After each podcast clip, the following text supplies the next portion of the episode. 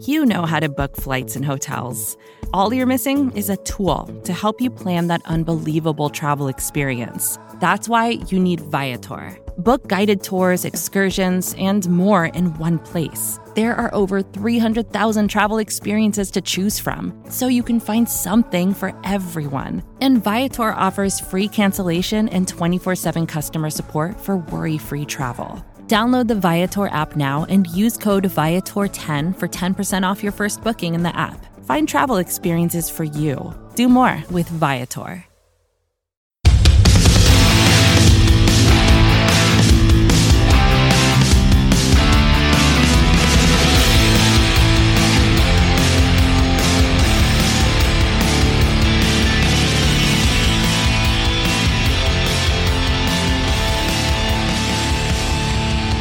Hello, New York Giants fans, and welcome to a new edition of the Valentine's Views podcast here on Big Blue View Radio, part of your SB Nation family of podcasts. I'm your host, Ed Valentine of Big Blue View. Today's show is coming to you on Thursday, April 16th, one week before the 2020 NFL Draft. We have a couple of things for you today as we get ready for the draft. Uh, first, we will have clips from the conference call held on Wednesday by New York Giants head coach Joe Judge, in which he addressed a lot of, of draft related and off season related topics.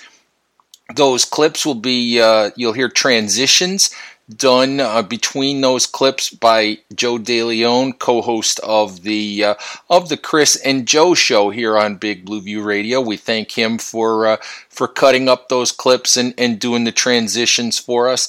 The second thing that you will hear is an interview that I did with good friend and longtime NFL talent evaluator, talent scout Dave T. Thomas, a man who has about five decades worth of experience scouting NFL talent. We'll hear a lot of, of Dave's unique and uh, interesting thoughts on the upcoming NFL draft and on what the Giants might do. So, without any further ado, let's get right to the clips from Giants coach Joe Judge. New Giants head coach Joe Judge spoke to the media on Wednesday, and he spoke about a number of issues relating to free agency, the NFL draft, but more importantly, took a number of questions about how things are going to be impacted for him in this upcoming season because he's a new coach dealing with an unprecedented event. Judge pointed out that every coach is dealing with the same issue and also talked about a very similar but very different instance being the NFL lockout that happened in 2011?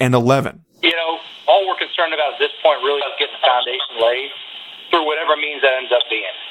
You know, we've been preparing for this now for some time for these uh, meetings to go virtual, to be able to communicate with our players through the conditioning program and have everything set up that we can work with them. Look, I think the advantage goes to whoever's best prepared from this point forward. I don't think any established programs have an advantage over anybody else. It's how you can find a way to communicate with your players and deliver a message. Whether you've been in the program for years or not, everyone has changes to their system. Everybody has uh, everybody has changes to what they're going to be doing in the off season. They're going to have the same challenges of communicating to their players. Well, this is definitely a fluid program, first off, and what we're dealing with right now is a lot of uncertainty. So we have to control is what we have the ability to control.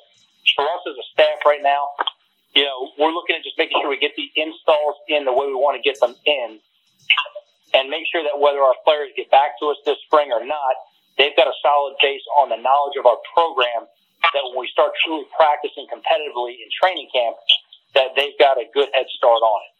I would say there's some significant difference between this year and 2011. And first off, I'd like to point out in the lockout, the biggest difference was our players' ability to train and condition themselves to be ready to practice when they return. And when you think about it, you know, at the time you had Drew Brees bringing the Saints down to New Orleans to throw. You had Colt McCoy took the Browns down to Austin, Texas. Travel was accessible.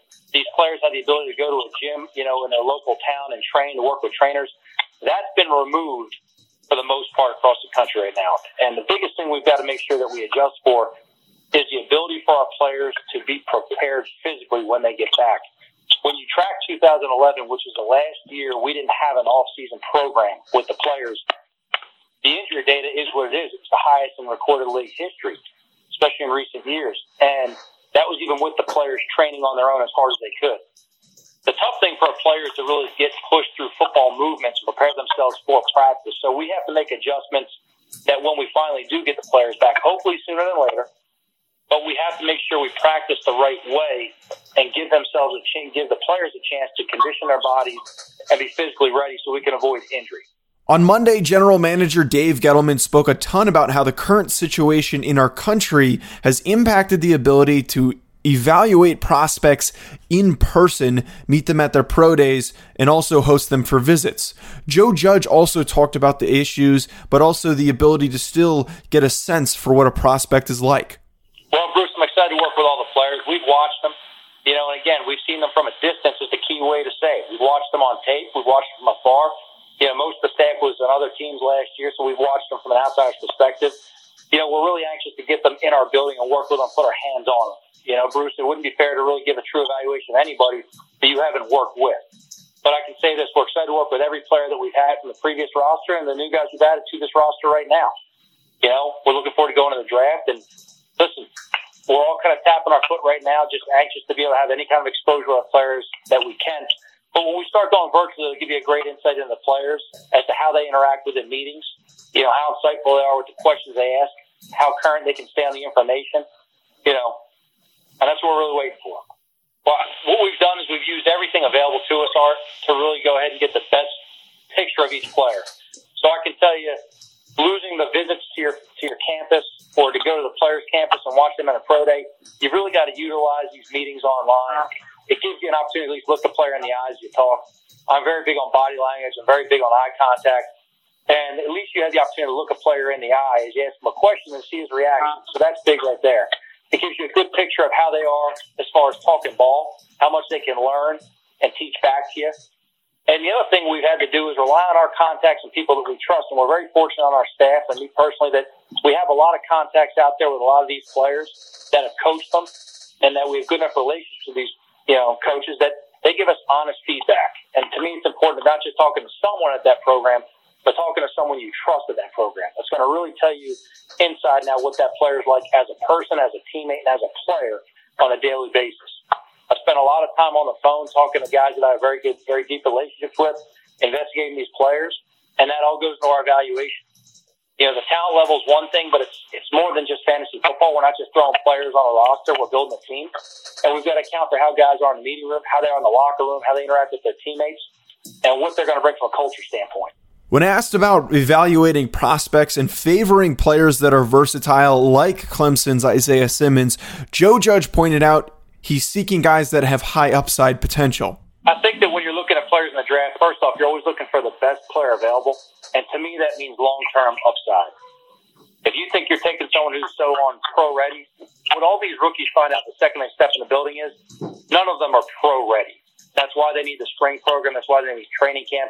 That's why they go through growing pains as rookies. To me, it's about finding the upside in the player, of looking down the long scope of a career and seeing who's going to be the best player with the most upside for you there's really no short term fix or band aid. You're not going to pick someone in this draft and say, okay, we answered, you know, an issue there. It's just bringing the best guy available and then work with them every day. No one's a finished product, whether they're a, you know, a college guy getting drafted or someone who's in the league right now. Everyone has to improve to get where we need to be. I think it matters only in how they fit into your system and how you can use them to expand on your system, Jordan to me, it's, you know, every player has to have a level of versatility. I don't care if you're a one position offensive lineman or you're the quarterback. Everyone has to have versatility within their game to adjust to different game plans and schemes. So to me, if you find a player who's had great impact and has an upside, that's a guy you want to really add to your roster. You know, the upsides are the biggest part of it. So in terms of, is it someone who has to have a true position home? To me, the position home is going to be defined by how you choose to use them. And that's really up to us as coaches to be creative and maximize their strengths, you know, and not talk about what they're not, but figure out what they can do for us and help us win. Like most coaches and talent evaluators, Joe Judge is locking himself in his basement and spending long days grinding things out and evaluating prospects up until it's time to make the pick. Judge pointed out that he has a friend joining him for these long days of grinding tape. Well, I have a I I'll have a more accurate picture for you after we go through a couple mock drafts ourselves as an organization and with the league. Uh, however, uh, I have told my kids that you know there's times when we need them to get out of the basement. Times to be present. You know, based on how we set up our draft board, that I can have a visual in my in my uh, my basement. You know, I've already talked to them about possibly taking tags off the wall and, and organizing different things. Uh, I'm not looking to make this a vacation for anybody. We've got a lot of serious work to get done but it is still our house. And like everyone else in America is finding out, you know, everyone's working with their family always present. And that's, uh, that's pretty true for us. I got a golden retriever sits on the couch next to me for about 15 hours a day. So, you know, right now she could probably tell you more about who we're going to take in the first round than anybody else.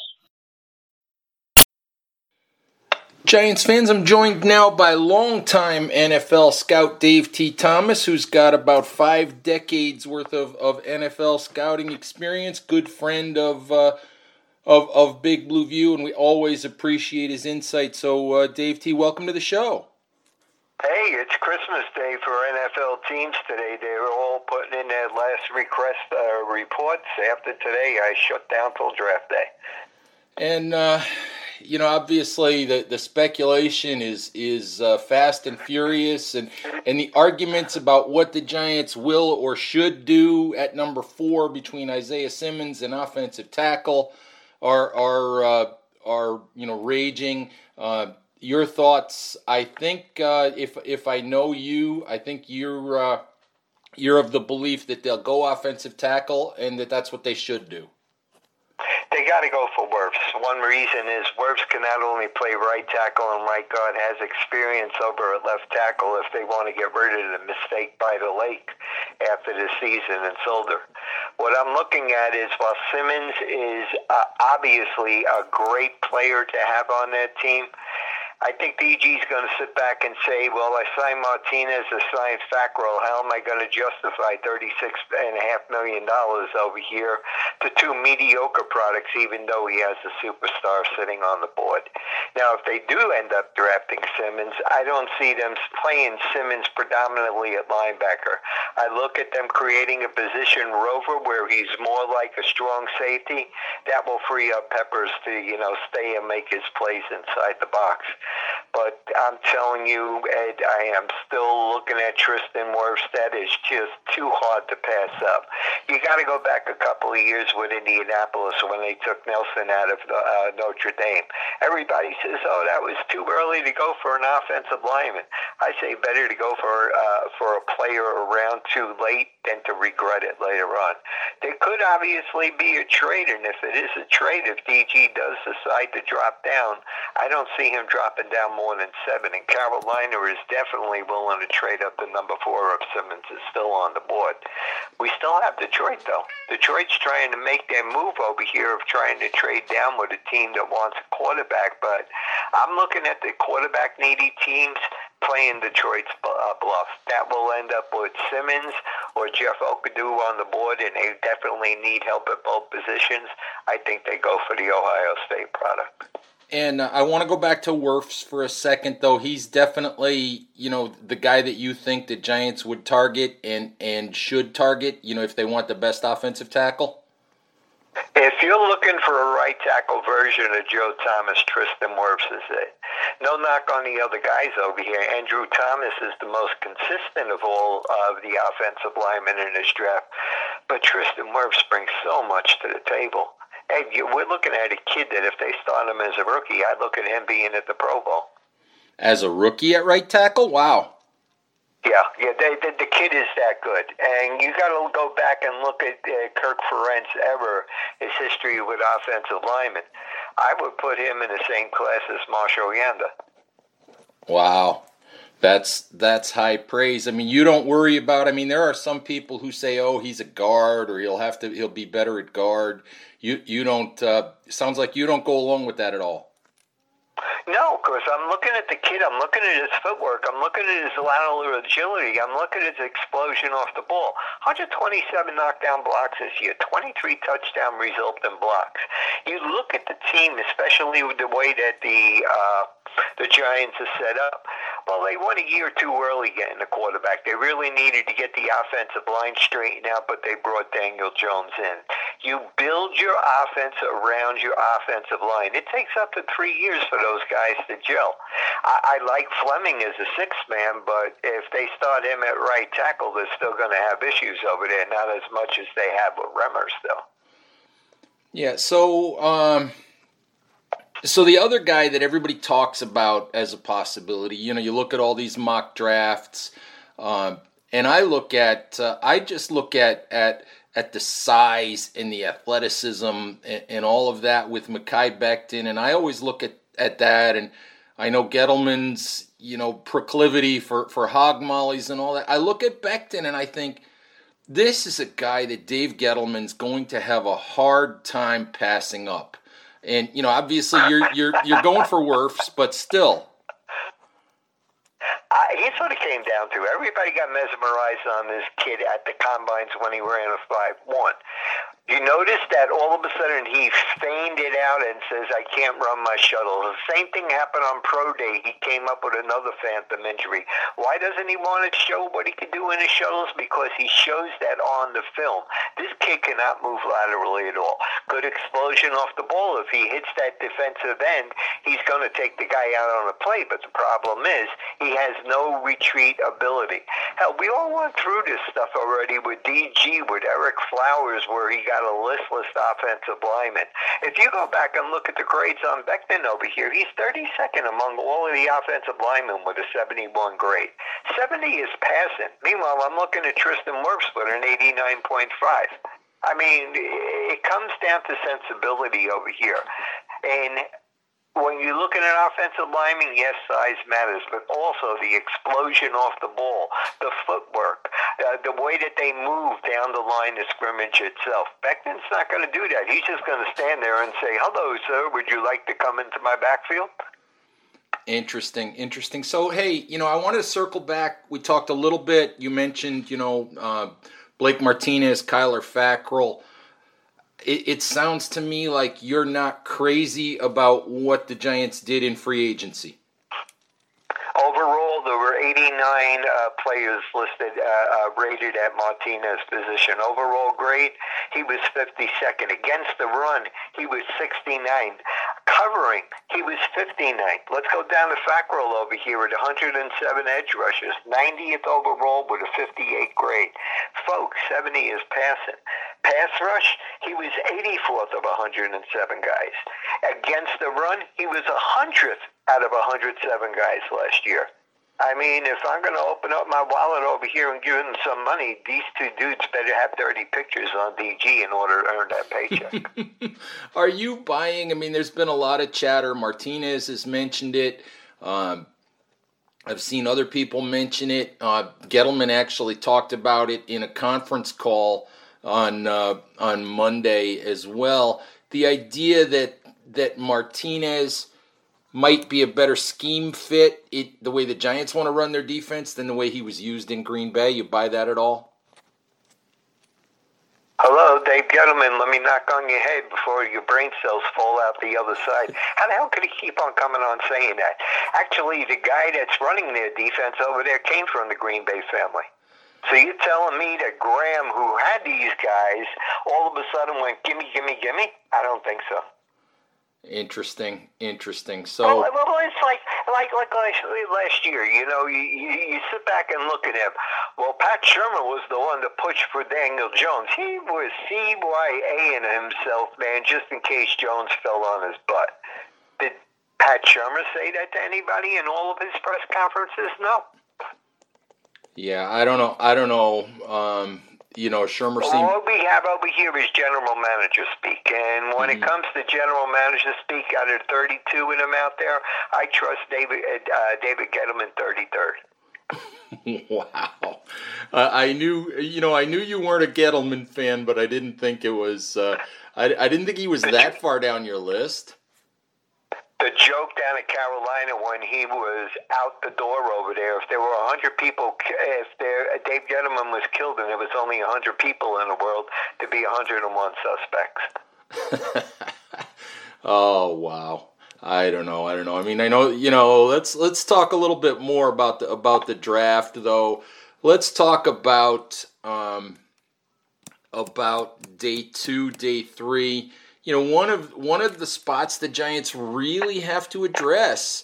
We you know we focus so much on offensive tackle. The the center spot. Give me a couple of guys that you think you know might be round three, round four. You know, guys guys they could go after at center. Ruiz looked good at center. He didn't look good at offensive guard. More than likely, someone's going to move him back to the center position. But if you want the next Jason Kelce, if you want the best technician out there, and who you will likely find still on the board in round three, head down to the Temple Manning. Everybody down there gives a hoot when they're talking about that uh, that owl, and that's Matt Hennessy. Hennessy is, how could I put it? If he came out last year, he'd be going before Bradbury. This year, I'm seeing a lot of tight ends, offensive guards, centers being considered day two, maybe more likely day three. Hennessy is just one of those guys that you got to go after if you need a center. Uh, 36 too early, or can they get him at 99? I think they could get him that far because I think a lot of teams didn't go in and really examine this kid. Understand one thing: what we had over here, we had five teams uh, that didn't send any of their coaches to the combines. We had two other teams that sent the uh, skeleton. Even Bill Belichick wasn't at the combines after the first day. He was on the road working out the, uh, the how could I put it, the combine snubs, and that was what was going on. Now you have these coaches over here that generally will wait till after the combines to get in the pro days, to get in their interviews then, and then go into the film room. Now they had to go straight to the film room. And they were going into the film room blind. All they were getting was a list from the scout. The smart teams out there, and I would say only a quarter of them been smart, a scout seems to be attached in his area to jump in from coach to coach to talk on with the coach. The scout's going to play a much more important role in this year's uh, draft than ever before. But you go back and look at it.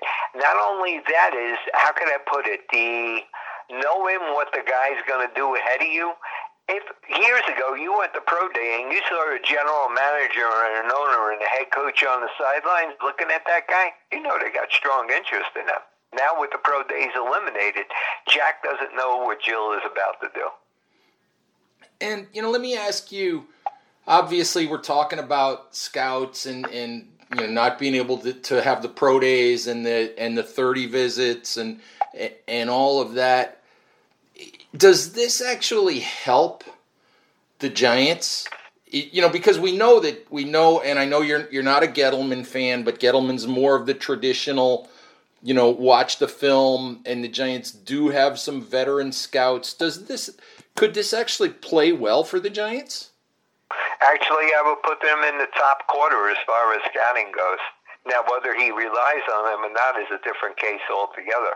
I'm sure quite a few of his scouts over there, if they mentioned Ereck Flowers during the Reese era, Reese would have turned around and fired him. That was Reese's own call. I think what we're going to see in this draft when the Giants come up is a lot of patience. I don't see them trading up, possibly trading down, but I don't think more than number seven. Carolina is trying to move up. They're offering a one, three, and a five to move up to the number four spot if Simmons is still there. Now you got to look at what's going on. Number one, you got Burrow going to Cincinnati. Redskins are going to end up taking Chase Young. Number three is where the Lions have the doors open. But you look at the way that the, the Lions have run anyway. It's a Keystone Cop type of situation. I'm surprised Mrs. Ford hasn't run over those two expatriates with her Model T yet. If the Lions stay where they are, I still feel they're going to go for a cornerback. I don't think Miami feels it's worth them trading up two number ones to move from five to three. I don't think the Chargers want to give up a one, two, and three to move from number six to number three. So what we're going to see is more than likely the quarterbacks that they want there. And I think Miami is going to pull off a big surprise because if Simmons does fall to number five, it would not surprise me if they go for Simmons because actually they got Herbert as their number one quarterback and then followed by Jordan Love. They're very, very sketchy on the Tua uh, medical. Wow. So so would Tua fall would Tua fall to L.A. then? Uh, I don't even think L.A. would go on him right now. I think a lot of teams are getting skittish. One, you got to look at not only the hip injury but other injuries down there. Two, it's going to take a great adjustment. Remember one thing: not only is he a rookie, he's a left-handed quarterback. So now he's coming in. Keenan Allen and them all have to adjust down. I don't see OTAs. I don't see mini camps. I don't see rookie camp. I don't see camp opening till sometime in August at the earliest. Now all of a sudden, all those rookies you drafted in 2020, what's going to turn around with those guys? It's going to be like a redshirt year in college because those guys aren't going to be able to grasp the playbook and apply it to the football field within four weeks' time before the season begins. Now, I'll run something else up by you. What happens if the NCAA decides, you know what, we're going to can the 2020 football season? You saw what a lot of schools did as far as string ball went, as far as baseball and others. They're telling their kids, you can't come back to school, your eligibility is up. Remember, we got a second phase of the draft that comes up in July.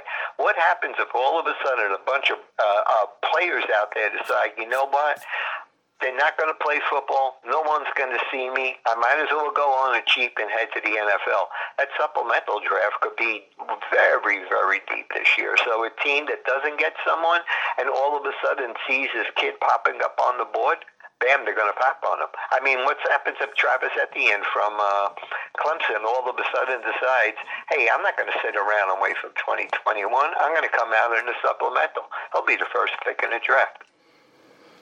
Jeez, I hadn't even thought about the supplemental draft and, and, and what the NCAA might do, but it is uh, it's definitely a, a crazy time in the and in the NFL, and who knows what's going to happen. Well, if you saw Chris Ballard yesterday, he was talking to higher ups in the NCAA, and they were even talking about pushing the season back to February, February 2021. How's that going to work with the 2021 combine? How's that going to work where you're drafting a guy that might still be playing ball while you're drafting him?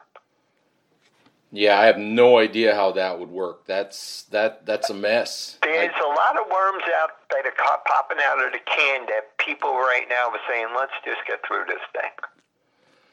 Yeah, who knows how it's going to go? I just I know it's not uh, it's it's definitely not normal. We know that. I'm sure uh, you know in all the uh, all the years you've been doing this, have you ever seen anything even remotely close to this? A warning. I warned people years ago. You better plan in case anything crazy happens. And the thing I was really planning in case there was a strike. Now you're seeing this over here. Like I say, your scout is going to be your most important person on that connection line itself. I mean, a coach, even you look at Joe Judge. Joe Judge was coaching up in New England. How the hell did he see these guys unless he's watching them on film?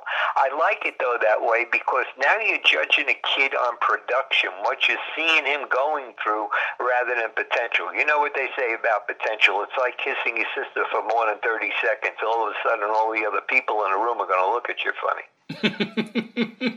oh, Dave T, we always enjoy talking to you. We always get some some interesting, unique perspectives. Appreciate it, and uh, we will be talking to you again soon. So, uh, so thanks for the time. Giants fans, that's our show for today. Please remember to uh, check out all of our draft coverage at Big Blue View on our on our Giants Draft Hub page. Check out the position rankings, all of our position profiles, features, analysis, lists, just about anything that uh, that you can think of, film reviews, mock drafts, all kinds of coverage that uh, that we've been putting together for you and that we will continue to put together. Also, you know, please remember to subscribe to Big Blue View Radio on all of your favorite podcast applications. Check us out on Instagram at big underscore blue underscore view. Also, check out at Big Blue View on Twitter and on Facebook as well. Thank you very much for listening, Giants fans, and we'll talk to you soon. Bye bye. More to dos, less time, and an infinite number of tools to keep track of. Sometimes doing business has never felt harder, but you don't need a miracle to hit your goals. You can just use HubSpot because their all in one customer platform can make growing your business infinitely easier. Imagine this high quality leads, fast closing deals, wildly happy customers, and more benchmark breaking quarters. It's not a miracle, it's HubSpot. Visit HubSpot.com to get started today.